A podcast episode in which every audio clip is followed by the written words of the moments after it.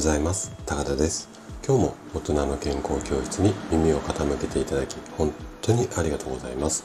この放送は朝が来るのが楽しみ。そんな人を増やしたい。こんなね思いを持った整体院の院長が毎朝7時にお届けをしております。さて今日はね使い方でこんなにも変わる。生姜の成分。こんなテーマでお話をしていきます。えっと生でも、まあ、火を通して加熱してもあとは薬味とかちょっとしたこう隠し味みたいなこうあの料理のいろんなシーンで大活躍する生姜なんですけれども使い方次第ではねその効果であったりだとかあとは栄養成分この辺りがねすごく変わってしまうんですよ。でこれあの火とした時はどう生だったらどうとか結構あの分かってないで生姜そのもの生姜1個の食材として捉えてる方が多いんですが結構ねその使い方によって効果が変わってきちゃいますので今日はそのね、まあ、成分がこんな風に変化しますよっていうようなあたりの話を、えーと、あれこれしていきたいなというふうに思っています。是非最後まで楽しんで聞いていただけると嬉しいです。じゃあね早速ここから本題に入っていきましょう。で今日はね生姜の栄養成分についてあれこれお話をしていくんですがちょっとねカタカナの名前とかが多く出てきて分かりづらい面がね多いかもしれません。ただできるだけ一回聞いてスッと頭の中に入ってくるようにゆっくり説明をしていきます。でまず生姜の辛みの成分。この辛いって感じるところがまたここでもうカタカナが最初一発目今日出てくるんですが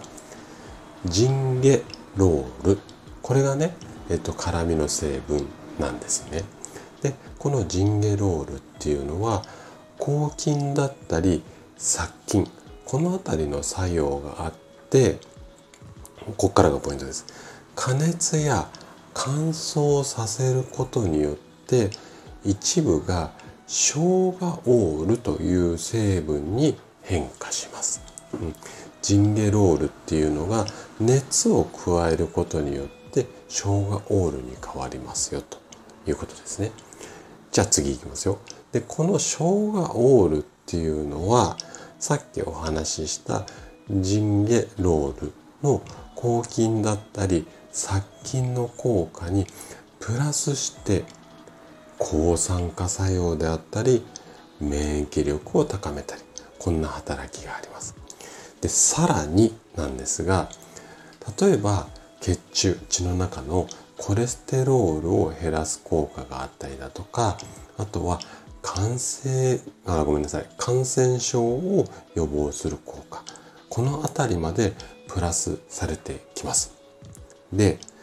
まあ生姜っていうと多くの方がご存知のこう体を温める効果で未病を防ぐ、まあ、いろんな病気を防ぐことにも役立ちますがこのように形を変えて変化する、まあ、生姜の成分ですねいろいろな調理方法で楽しみたいなというふうに思います。でここからまた変化するっていうお話もいろいろあるんですけれどもいっぺんにお話ししちゃうと頭の中ごちゃごちゃになっちゃうと思うのでまずは普通に生姜を食べる時には